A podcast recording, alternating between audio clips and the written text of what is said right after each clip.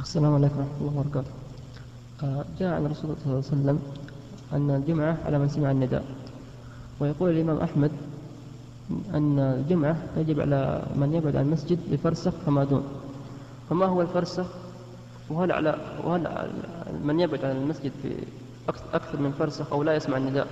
لا تجب عليه الجمعة؟ نعم. يقول الله عز وجل يا أيها الذين آمنوا إذا نودي للصلاة من يوم الجمعة فاسعوا إلى ذكر الله.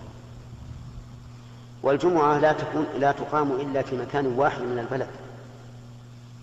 مضى على ذلك عهد رسول الله صلى الله عليه وآله وسلم وعهد أبي بكر وعهد عمر وعهد علي وعهد عثمان وعهد علي.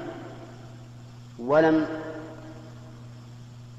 تعدد الجمع في بلد واحد إلا في القرن الثالث. يعني مضى على الأمة الإسلامية مئة سنة وهم يصلون في مكان واحد.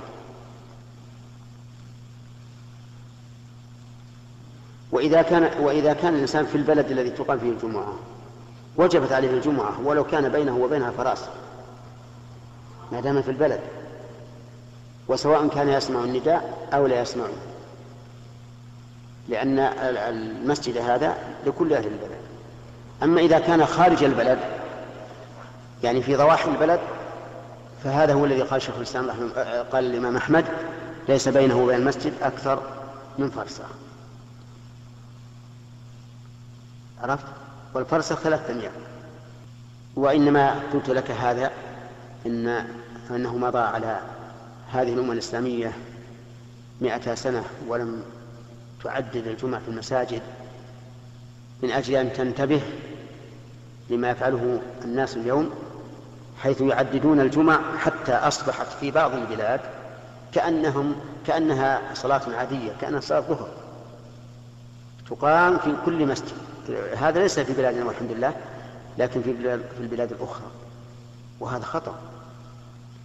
فإن فإن من حكمة الشرع أن يجعل لمعتنقي الشرع يوما في الأسبوع يجتمعون فيه.